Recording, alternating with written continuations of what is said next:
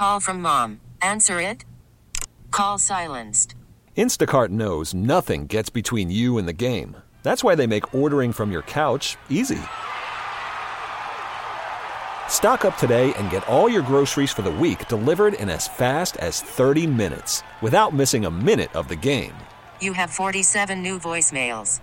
Download the app to get free delivery on your first three orders while supplies last. Minimum $10 per order. Additional terms apply.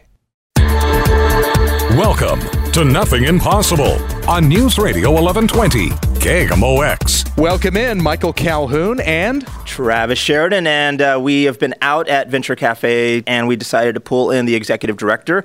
We have Tyler Matthews, executive director of Venture Cafe. Thanks for joining us, Tyler. And we've got the executive director of Venture Cafe Global here as well. We can't not mention that, right?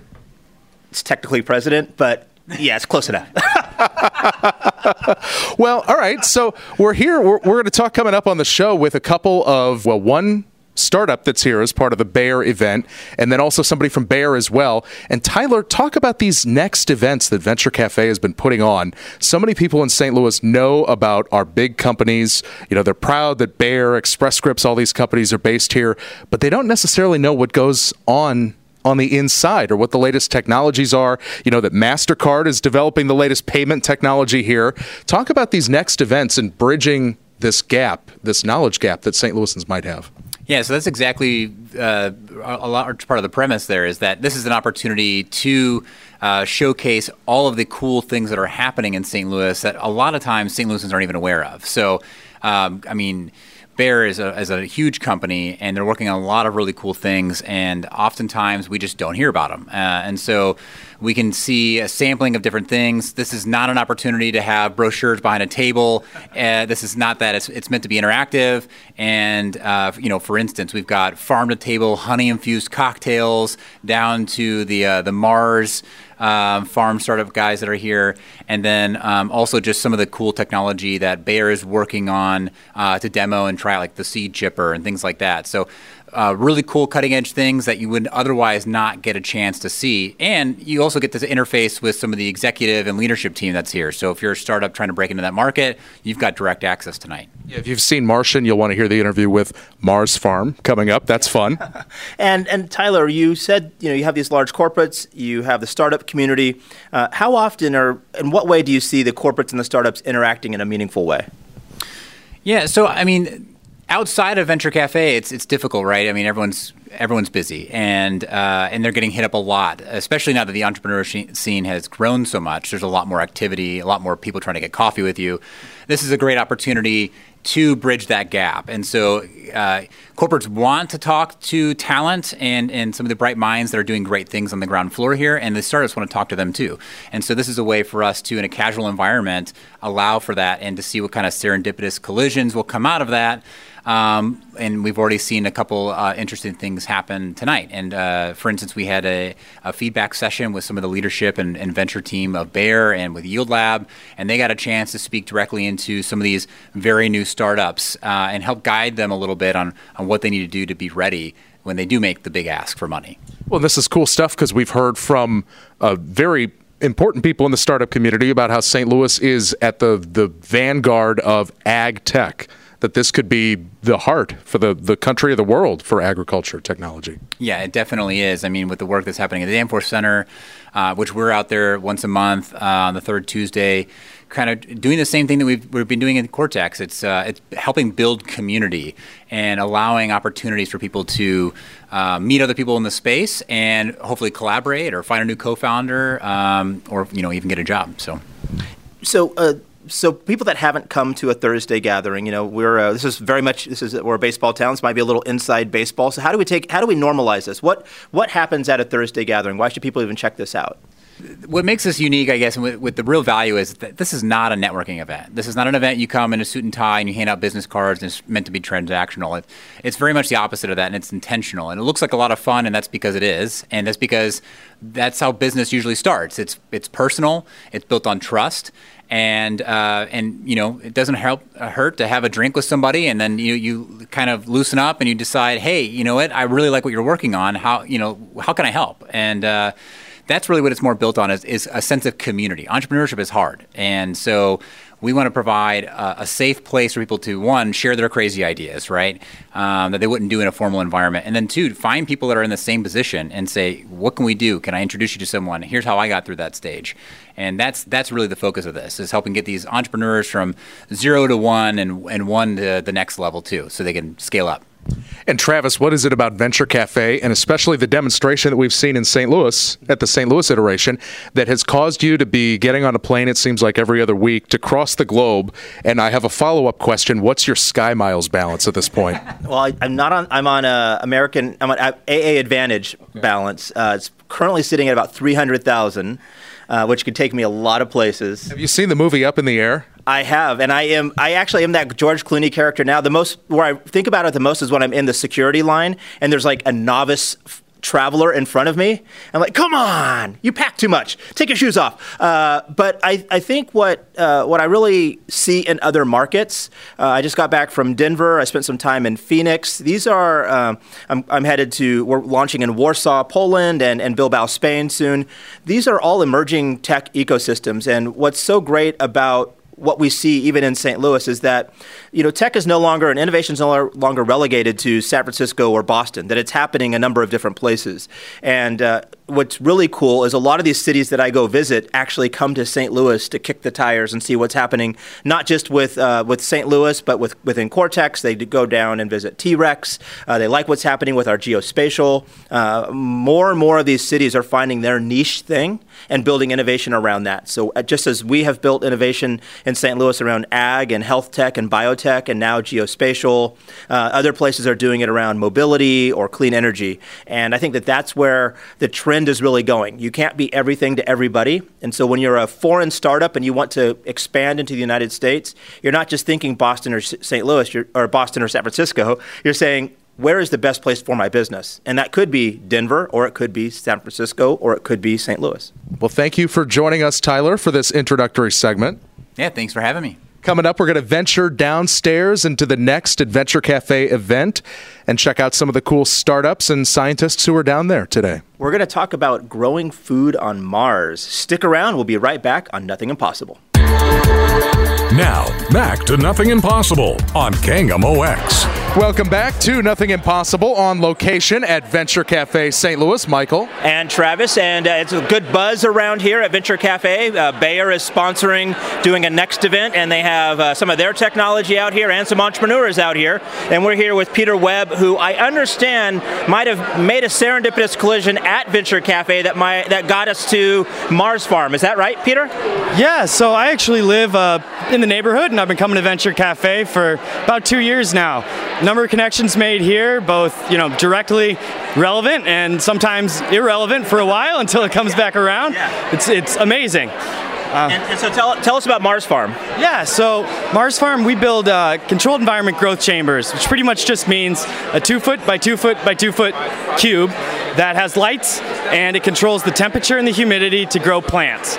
So what we do is we enable science teachers to bring plants into their classrooms and collect data and have a a level of control that they're actually able to do experimentation with their students. So it's similar to like a greenhouse or a community garden, but we add that second layer of control and curriculum to really make this tie back to the standards they have to adhere to. How did you get interested in this? How did Mars Farm become a thing? And I guess this goes back to the, the collision you encountered here at Venture Cafe. Yeah, so I actually, uh, Mars Farm began as an open source project. And uh, if you've heard of Tech Shop, which is a makerspace in the area, I actually was entrepreneur in residence there and uh, had met Christine, who helps organize these events here at Venture Cafe. So through Venture Cafe, we met uh, one of our, right now it's about to be an investor, um, and then also it's where I met two of our current employees. So I can't say there's just one connection that's been big. There really have been quite a few. So uh, I like this idea of a controlled environment. Talk a little bit more about how teachers are using this in the classroom to enhance their STEM education. Yeah, so really, schools across the board, um, and, and, we're focused on high school, but we see this in K through 12. They're really trying to bring two things into the classroom. One is hands-on learning, and the second is real-world problems. So they want to really focus the students on the why. So we introduced the problem of how do we grow plants on Mars? And this is a really lofty, wide goal. But what it does is it causes the students to begin thinking about all the things you usually take for granted, like what does a seed actually need to grow? What does the temperature need to be? How much CO2 does it need? All of these are different variables that they learn about and are then able to control and see the results of in real time. The last part of it is they're able to save these as climate recipes and share them with other schools. So they can all work on growing the fastest, most efficient, most nutritious bok choy. Uh, and then we can long term share that data with NASA, who uses this on the ISS to replicate these experiments. So it's, uh, I bet Matt Damon wishes he had one on Mars where he wasn't eating those potatoes the entire time, right? Is that the same sort of concept? Like, how do you, how do you? Seems like this is a smaller version of what he concocted there. A very small version and bok choy. So, uh, I mean, our stu- I'd imagine this is a great way to get students not only thinking about outer space and space exploration, but just food sustainability in general. Yeah, and, and you know, rather than focusing on the, the problems that face agriculture, which can be frankly really daunting, uh, we like to focus on you know eh, goals that are less controversial and really more inspiring. So that's why by focusing on the Mars use case, we're still able to introduce the problem of how do we grow more using less. And that has absolutely real world application when you think that by 2050 we're going to have 10 billion people and have to figure out how to grow 70% more food.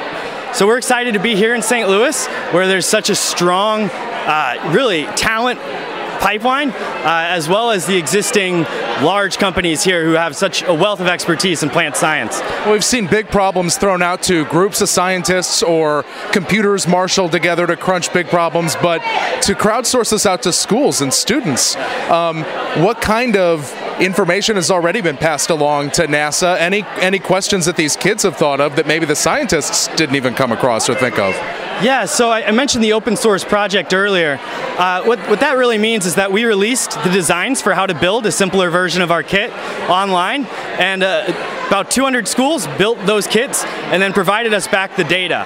Um, so because they grew so many different types of plants and had all these instances of climate, they were able to actually work a lot quicker than NASA ever would have been able to with their, say, four controlled environment growth chambers. So by crowdsourcing that data collection, actually bok choy itself was identified as one of the highest ratios of its edible biomass, meaning the part you get to eat, to non-edible, meaning the amount of roots. And so now what they're working on is optimizing the nutrients and understanding what's the best combination of nutrients to get, once again, that largest concentration of nutritious biomass. So, Peter, what is your background? How did you get into this? Yeah, my background is actually uh, in business. What really brought me into this was trying to grow plants uh, indoors, and I got into this really in fall, and then tried to bring some plants in. Uh, realized they were stretching out, and they didn't have enough light. And you know, a couple thousand Google searches later, I uh, had had built a number of IKEA boxes with LEDs in them, and it, that was four years ago. And, and somewhere along the way, uh, my father, who has his background was a data architect from Monsanto, uh, he got really involved in, with me in working on the data collection side. So this was sort of my outlet to learn about technology, automation, um, and everything that now makes the Mars farm work. And, and, see, people wonder why IKEA is in the innovation district. This is exactly why, right? You should, you should see IKEA's boxes for growing your own leafy greens in your closet. Really? Oh, hydroponics is something that they're offering now, I think, right, at IKEA? Absolutely, absolutely it is. They, uh, it's really taken off in Europe already. Um, but I, have talked to people there, and they, they absolutely believe that there will be a room of your house that's like the the closet for a greenhouse, pretty much what I, what I like about this whole concept is uh, I think oftentimes people question why do we need to do space exploration? Like what's out there when we have so many challenges here? But uh, but Peter, what you're saying is some of the challenges that are here are so daunting, and we may be, we may be bogged down and not inspired. But space is still a very inspirational place with very localized solutions. And absolutely, when you look at the history of space travel, you'll see that in the 60s and 70s there were twice as many scientists every year that came out, or, or students who came out of high school pursuing careers in science than there are now. The reason for that, there's a direct correlation to the Apollo missions.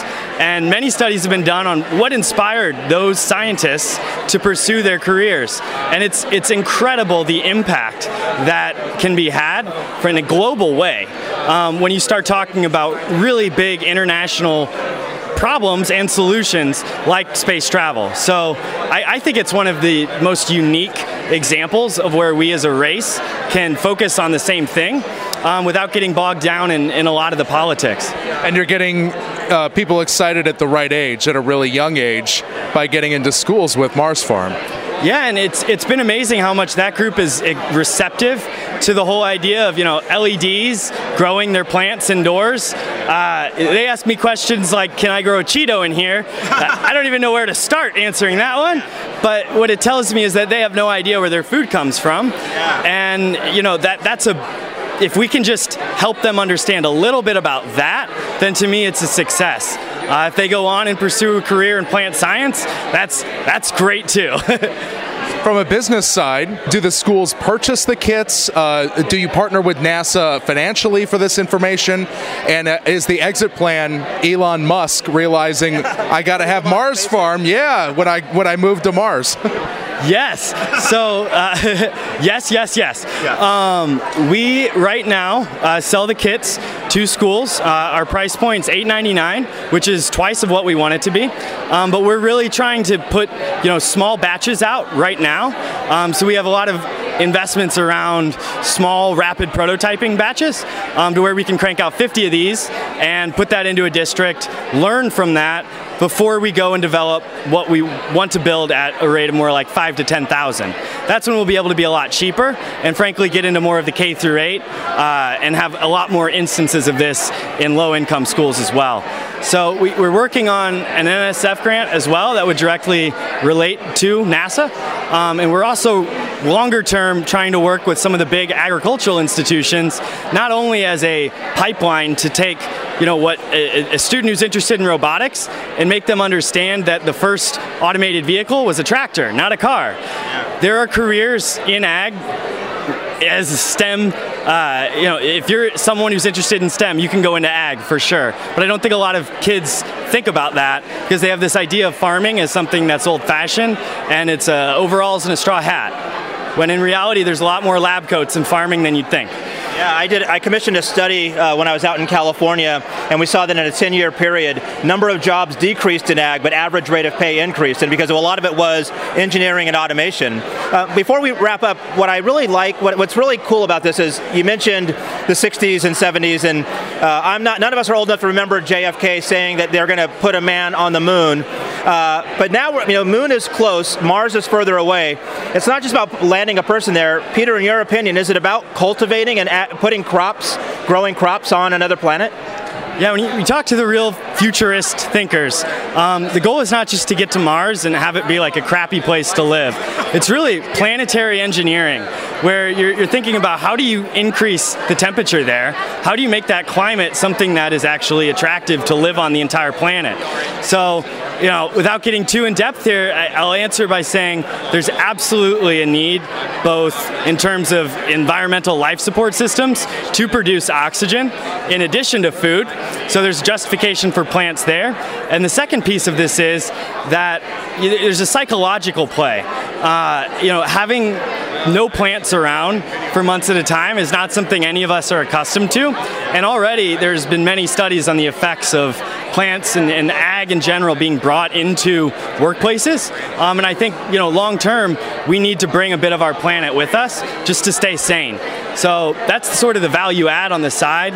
But at a fundamental level, I absolutely think it's about creating a planet that's not only tolerable in a place where we can do science, but somewhere that's actually enjoyable um, and really becomes a jumping off point from there. Peter Webb from Mars Farm. Where can people go to get more information on the product, especially if they're an educator and they're like, I got to get this in my classroom? Absolutely. So you can follow us on social media at Get Mars Farm. We're on Twitter, LinkedIn, Facebook, uh, Instagram, all, all those. And then on our website, it's www.marsfarm.io. All right, Peter Webb, Mars Farm. We're going to be uh, having a hometown buffet on Mars. Can't wait. We'll wander around and check out some of the other technologies on display here at Venture Cafe. We'll be back right after this. Now, back to Nothing Impossible on KMOX. Welcome back to Nothing Impossible on KMOX. Travis and Michael out on location at the 4240 building in uh, Cortex at the Venture Cafe. Uh, it's a buzz because Bayer is filling the house tonight. Yeah, it's really packed. We just heard this awesome story about how they're going to grow all the food we need on Mars in the future. Now we're going to hear about gene editing right here on Earth. And if you edit it, will you eat it? Is that right, Annie? Yes, that is right. Yes, thanks for having me. I'm Annie Saltaricos. I'm the biotech transformation lead at Bayer, and I'm happy to be here at 4240 today and talking with you guys about gene editing. So tell us a little about this. I, I, imagine there's some psychological barriers that the general public has about editing food. And you're going to give a talk uh, later tonight at Venture Cafe. But for our listeners, what are some of those barriers and how can we remove them?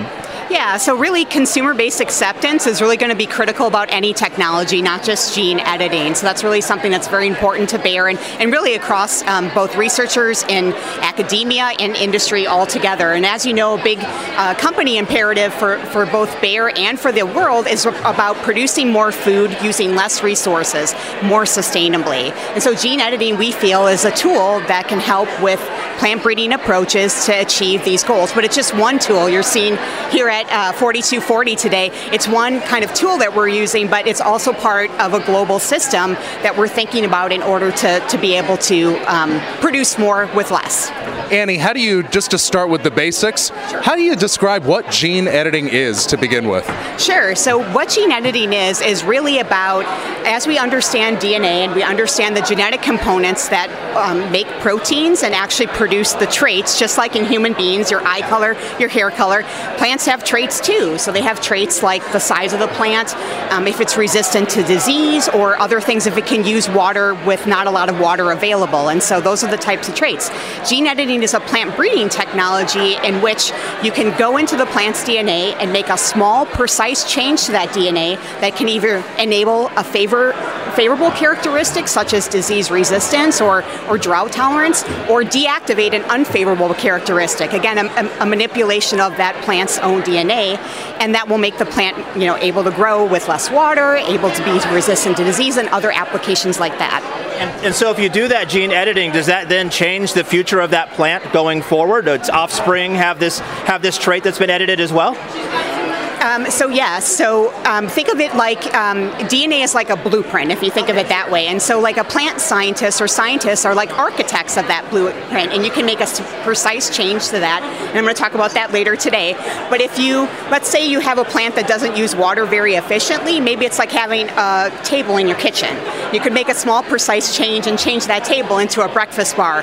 But at the end of the day, that plant might use water more effectively, and it'll carry that through the next generation. But that plant is still a plant. It just maybe has, in this analogy, in the house analogy, it might have a table in the kitchen or now a breakfast bar where before it had a table in the kitchen. So that's kind of how we think about it. Again, that plant is still a plant with that small, precise change. I was going to ask, what are some of the biggest or most useful changes that have been made? You mentioned drought tolerance, uh, maybe pest resistance. What are some of the biggest, the most useful changes that have uh, come out, especially of Monsanto Bayer? Yeah, so we're really in early days at Bayer uh, looking at what this technology can do. So those are potential applications. I'm going to talk a little bit more at my talk later tonight about um, some potential applications are um, there was a, a, a, study that was done with in collaboration with the Institute of Sustainable Agriculture in Cordoba, Spain, along with the University of Minnesota. And what they did is the alpha gliadins basically are proteins in the plant that produce gluten. And so that gluten, you may know some people have gluten sensitivities. They were able to use this technology to knock down expression of those proteins, which is a large protein family, and actually produce something that has lower gluten. So that's one just potential example. That's not a product per se, but it shows kind of the power of those types of applications. Really to improve human health is, is something that could be an application.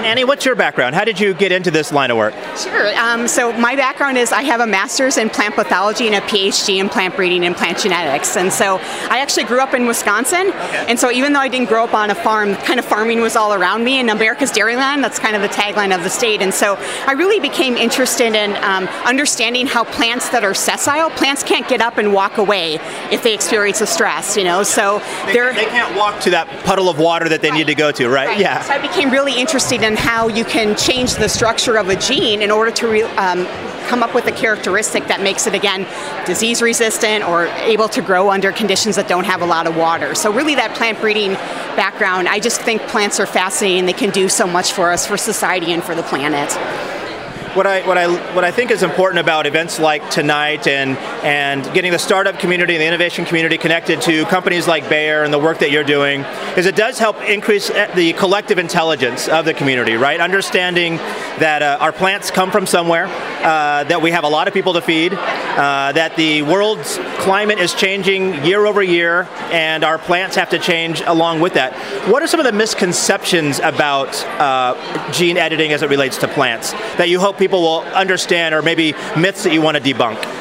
Yeah, so thanks. So I, I, want people to understand or take away from the talk today just what is gene editing. I think that's a question that gets asked a lot, not just for plant, plants, but also for medical applications or for ability for to help with with medical um, applications. And so uh, the other thing I'd like to talk about is maybe the difference between what's considered a GMO and what gene editing might be, because there's also those types of conversations. And I think it's important to kind of talk about what is the technology, yeah. and then last but not least, what I hope everyone walks away with is that it's really important us to have consumer-based acceptance for the type of technologies we can we can have. And I think with something like gene editing, that's in its early days of what this technology can do, we really want to partner with industry, uh, researchers in um, academia, uh, regulatory agencies, but also ultimately the consumer to help be an advocate for technology. Really understand what it is, and let's have that thoughtful dialogue and scientific-based discussions to make sure that we all understand and we think about what it can really do for us as a society. Well, I think the questions that people have, it's evident in the title of the panel you're going to be on. If we edit it, will you eat it? Maybe a question someone might have is, if you make a gene edit, is there a, an unintended consequence? You think you're you're changing this for the positive, but there may be something else uh, you don't know you're changing. Yeah, so that's a great question. So again, we look at gene editing as a tool of plant breeding, and plant breeding has one of the most uh, successful safety track records in all of existence. So all of today's crops, I shouldn't say all, but the majority of today's crops have really been a result of plant breeding, and we look at gene editing as an extension of that you know, I, I think about what humans choose to eat, right? Like somebody had to eat the first egg. They're like, hey, that chicken just laid that.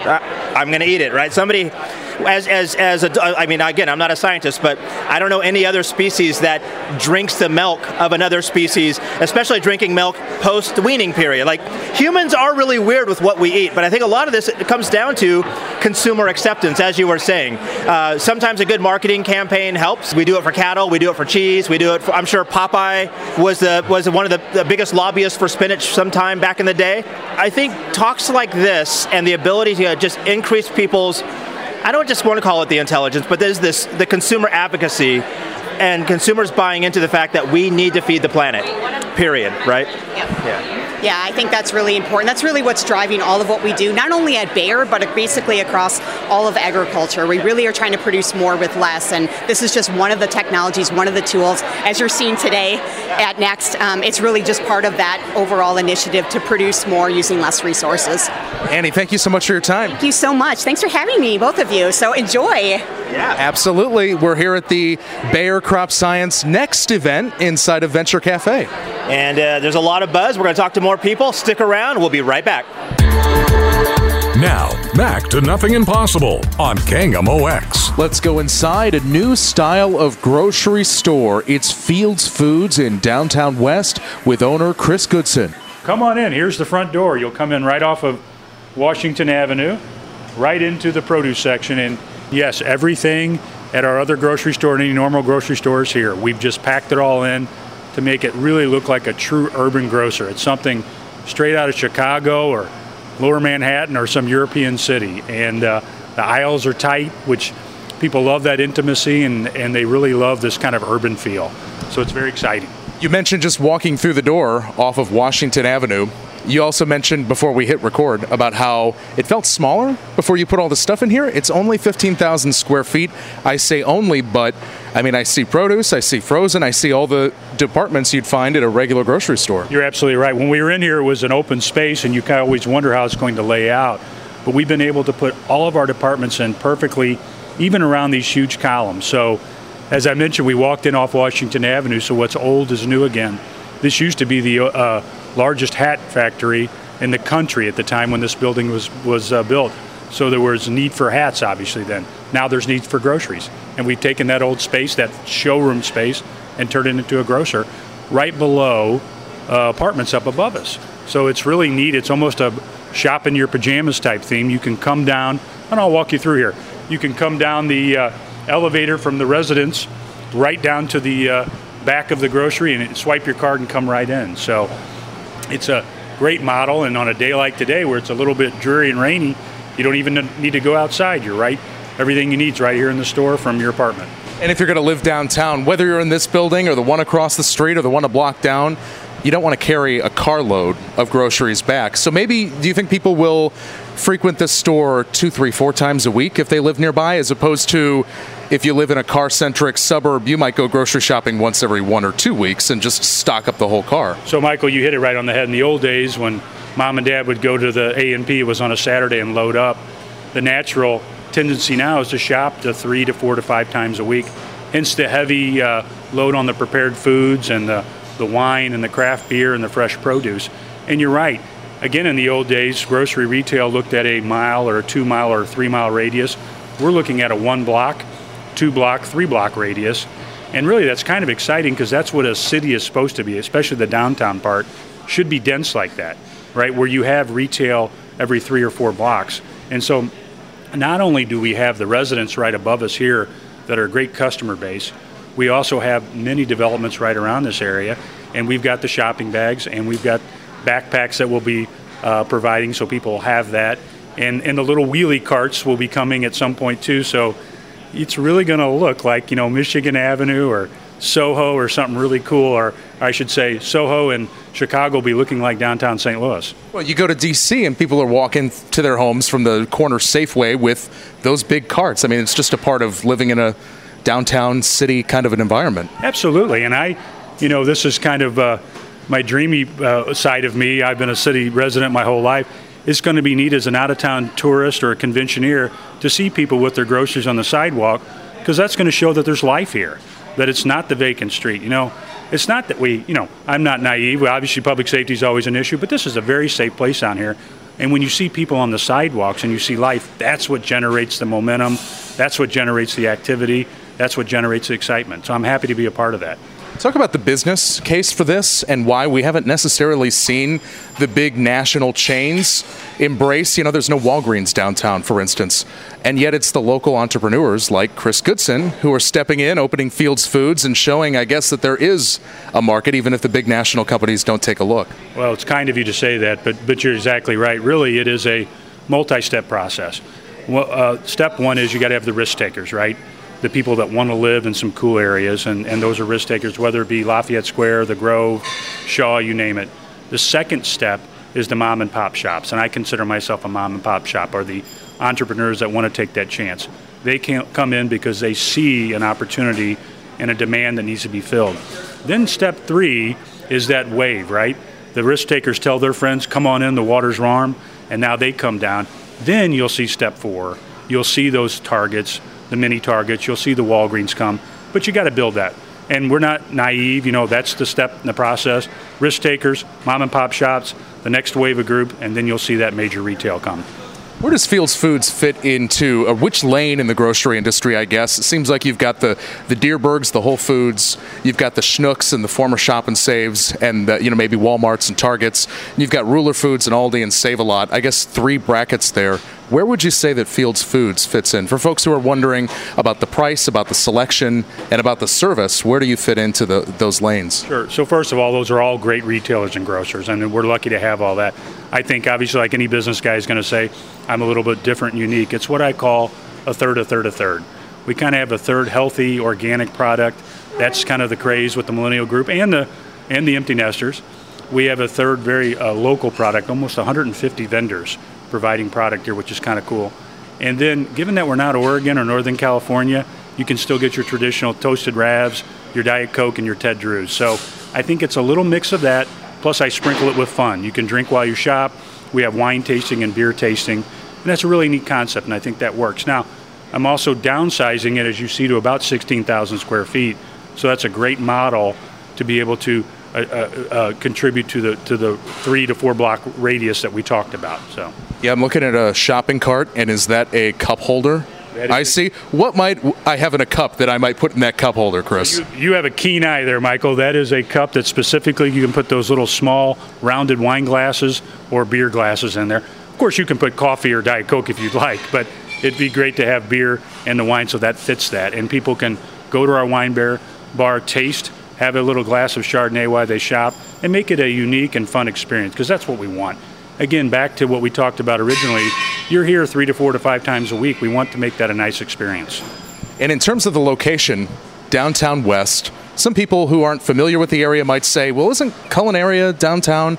But this is kind of the half of downtown that hasn't had a walkable grocery store, I feel like. You- You're absolutely right. And Culinaria is a great store, and they've done a great job pushing the envelope down on 7th Street.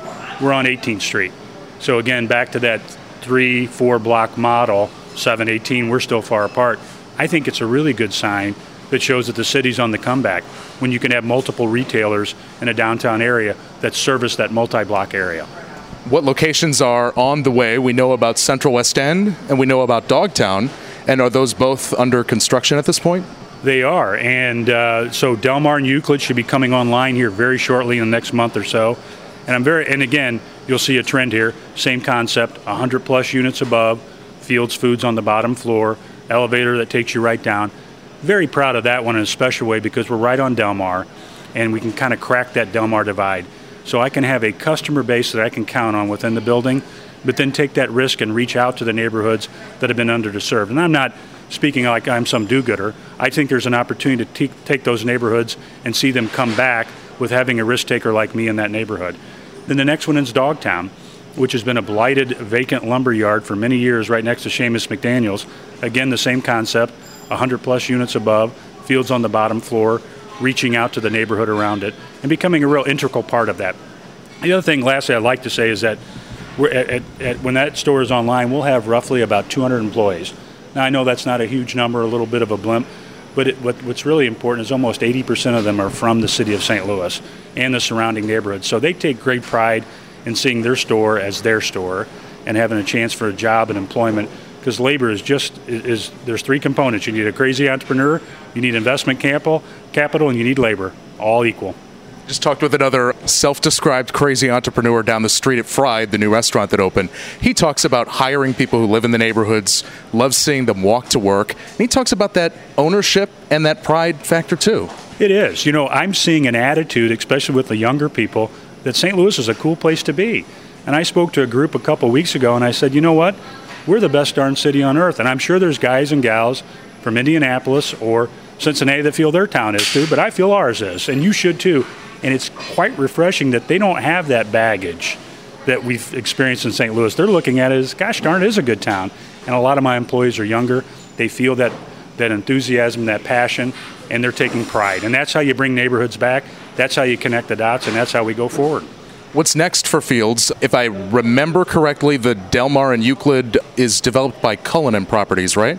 And I think they're doing the big SLU property at Chouteau and Grand as well. And they'd like to have a grocery store. Have, have you guys been in conversation about that? Or can you talk about that? Well, It's probably premature, but you're a good sleuth as a reporter there. But uh, no, Cullinan is a great group, and, and I'm interested to see how that development shapes up. I'm very happy that they were selected to work with St. Louis U. That is going to be a key development. You know, they did the streets of St. Charles out there in St. Charles, and if you've been out there, that's a wonderful development that they, they did too. Uh, Pearl Companies is the developer at Dogtown, another great partner, and the Monogram folks here out of Kansas City, another great partner. So, what I'm doing is is partnering in essence with these great developments with their residential component, and I become an amenity for them, and obviously their customers become customers for me. Thanks. Great, thank you, Michael. Good to see you. That's it for this week. Check out the podcast, and we'll talk with you next week. We get it. Attention spans just aren't what they used to be heads in social media and eyes on Netflix. But what do people do with their ears? Well, for one, they're listening to audio. Americans spend 4.4 hours with audio every day. Oh, and you want the proof? Well, you just sat through this ad that's now approaching 30 seconds. What could you say to a potential customer in 30 seconds? Let Audacy put together a media plan tailor made for your unique marketing needs. Advertise with Audacy. Visit ads.audacy.com.